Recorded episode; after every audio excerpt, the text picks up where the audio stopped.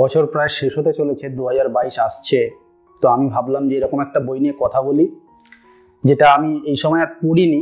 তার কারণ আমি কিছুদিন আগে পড়েছিলাম, এই সময় একটু ব্যস্ত ছিলাম, কিন্তু আগেই পড়া ছিল, কিন্তু ভিডিও বানানো হয়নি। এরকম একটা বই নিয়ে আজকে কথা বলব। বইটা আমি আপনাদের আনন্দ পাবলিশার্সের একটা বই হলে দেখিয়েছিলাম। তো সেই বই নিয়ে আজকে আমি কথা বলব। Hello friends welcome to my channel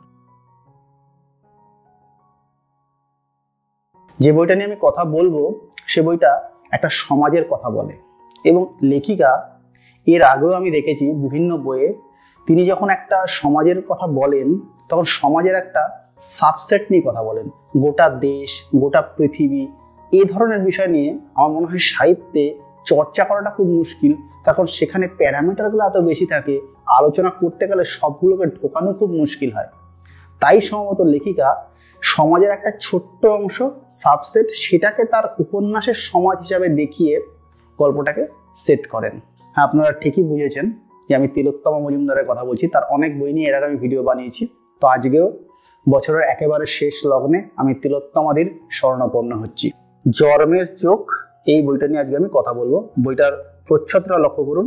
একটা চোখের প্রতিকৃতি টাইপের রয়েছে এবং এটার সঙ্গে বইয়ের স্টোরি লাইনের খুব সামান্য একটা যোগাযোগ রয়েছে, কিন্তু সামান্য হলেও যোগাযোগটা খুব স্ট্রং সেটা আমি আপনাদেরকে আস্তে আস্তে বলছি, তার জন্য আপনারা ভিডিওটা দেখতে থাকুন।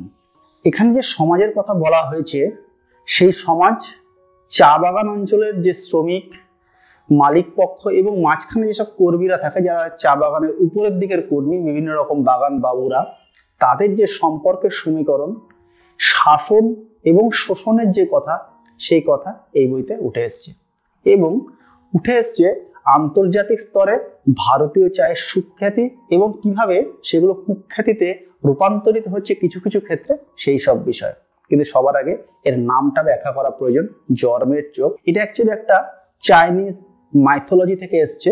বলা হয় রাজকুমার জন্ম তার চোখের ওপর জল জমে গিয়ে সেটা শুকিয়ে গিয়ে কোনোভাবে চা পাতা তৈরি হয়েছিল। তার বিস্তারিত বর্ণনা বইয়ের প্রথম দিকে পাঁচ ছটা চ্যাপ্টারে রয়েছে।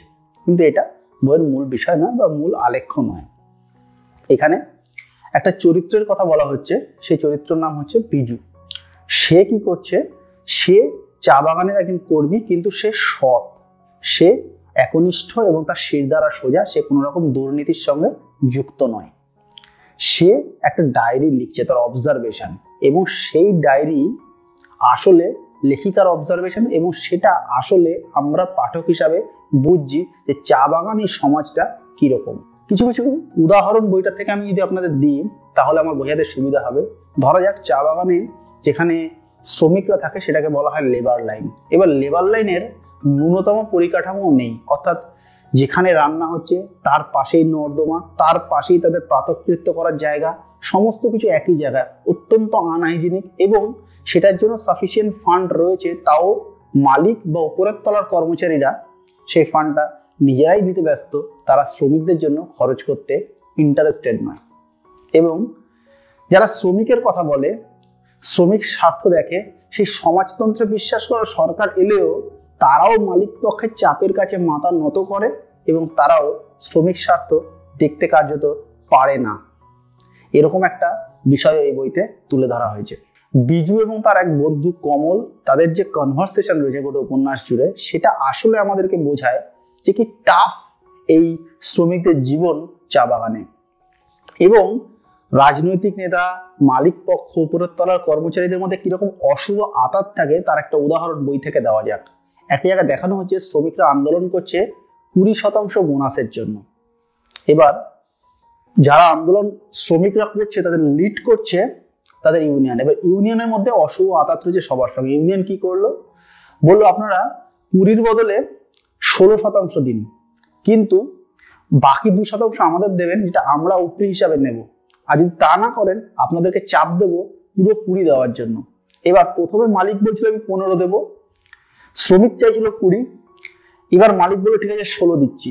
এই যে এক শতাংশ বেশি পাওয়া গেল, লেবাররা ভাবলো যে এতেই বোধহয় তাদের আন্দোলনের লাভ। আসলে মাঝখানে আরও কিছু শতাংশ মালিক কিন্তু দিচ্ছে কিন্তু সেটা উপরি হিসাবে যাচ্ছে বিভিন্ন রাজনৈতিক নেতা বা বিভিন্ন উপরতলার কর্মচারীদের পকেটে। এরকম দুর্বিসহ একটা সমাজচিত্র এই বইতে ফুটে উঠেছে। আমি এর আগে চা বাগানের সমাজ নিয়ে বা চা বাগানের সমাজ জীবন নিয়ে অনেক ধরনের খবর পড়েছি এবং বিভিন্ন রাজনৈতিক সমস্যা ওই অঞ্চলে যে আছে সেটাও আমি জানি। কিন্তু আমি ফুল স্কেল কোনো উপন্যাস পড়িনি। আমি প্রথমবার একটা উপন্যাস পড়ছি। এখানে আরও একটা জিনিস দেখানো যে একটা মানুষ সৎ থাকলে তার উপার্জন কম হলে তার সংসারের মধ্যে কীরকম সমস্যা হয়? এই বিজু তার স্ত্রীর সঙ্গে যে সম্পর্ক, সেই সম্পর্ক ক্রমাগত তলানিতে গিয়ে ঠেকছে। তার কারণ সে টাকার যোগান সেভাবে দিতে পারছে না, যতটা তার অন্য কলিগরা দিচ্ছে। কারণ সে সৎ, সে অসৎ উপায়ে অবলম্বন করেনি।